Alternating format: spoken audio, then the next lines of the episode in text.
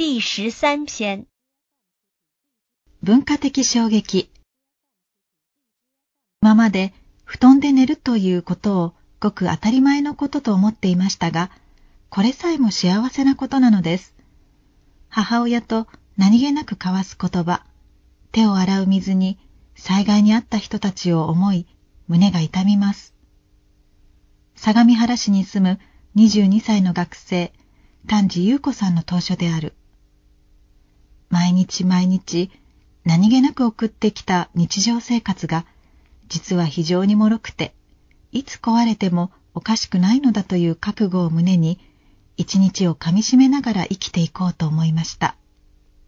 人々の生命と生活を一瞬にして打ち砕いた阪神大震災。それを人々はどう受け止めたか。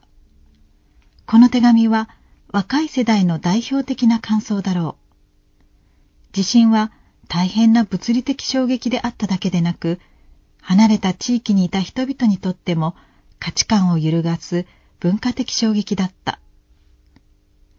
実は空襲を体験した人々が同じような衝撃を50年前に受けた。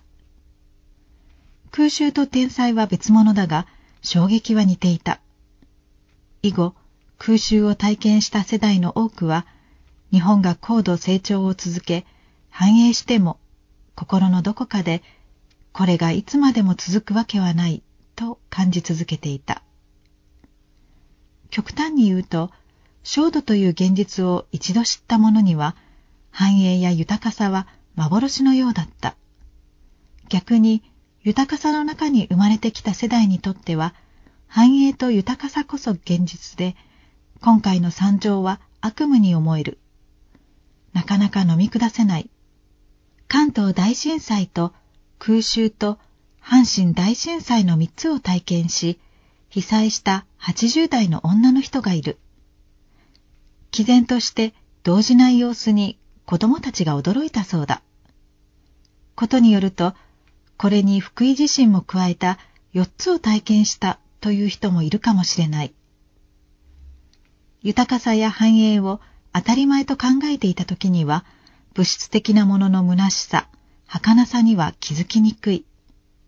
そして見えない大切なもの、例えば共に働く喜びや感謝の心などを忘れがちになる。大震災は私たちにどう生きるかを考えさせているようでもある。